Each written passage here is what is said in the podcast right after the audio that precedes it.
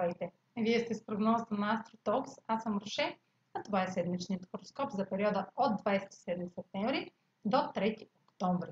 Ще започна с общите влияния за седмицата, след което ще продължа с тяхното отражение върху вашия седен и вашия зодиакален знак. Ретрограден Меркурий във Везни стартира на 27 септември. Предстои последната за годината ретроградна фаза на Меркурий и тя отново както предходните две, през февруари и през юни, е във въздушен знак. Докато Меркурий преминава през въздушните знаци, приоритет в комуникацията има логиката, обмяната на знание и интелектуалните способности. По време на ретроградната фаза във Везни ще е важно да отдаваме значение на мнението на другия. Темата може да проследите във видеоматериала за ретрограден Меркурий във Везни в YouTube. На 30 септември Венера в Скорпион е в квадрат с Юпитер във Водолей което усилва възможностите за развитие на нещо познато, докато се разширява готовността да вложим ресурси в едно начинание, връзка, изкуство, продукт или имот без колебание.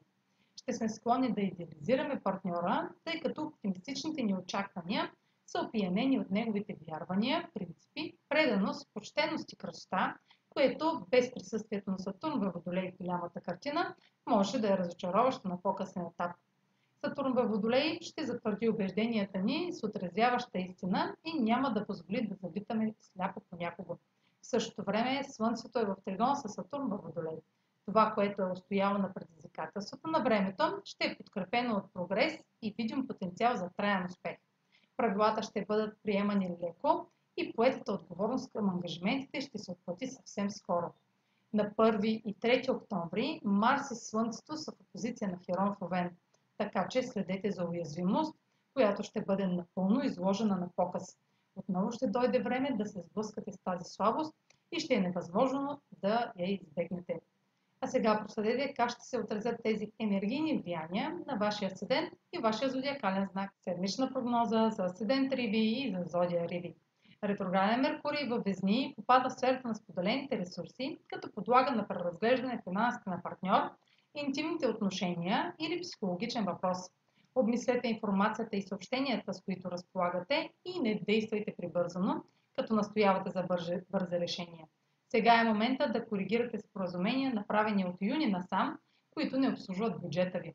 За да разберете повече за текущия ретрограден Меркурий, вижте материала в края на това видео.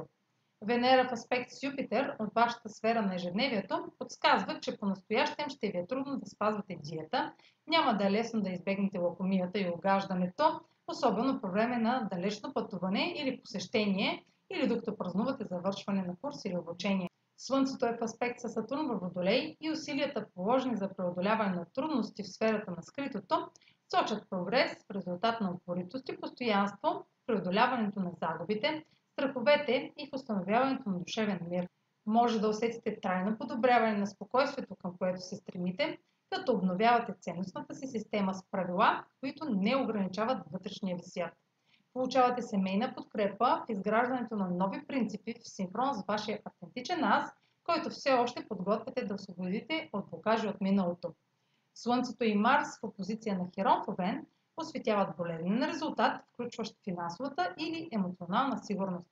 Страхът, че нямате достатъчно ресурси или не заслужавате добри неща, могат да бъдат подчертани заедно с шанса да се изправите и да коригирате дисбаланса в тези области. Това е за тази седмица. Може да последвате канала ми в YouTube, за да не пропускате видеята, които правя, да ме слушате в Spotify, да ме последвате в Facebook, в Instagram, а за онлайн консултации с мен може да посетите сайта astrotalks.online, където ще намерите услугите, които предлагам, както и контакти за връзка с мен. Чао! Успешна седмица!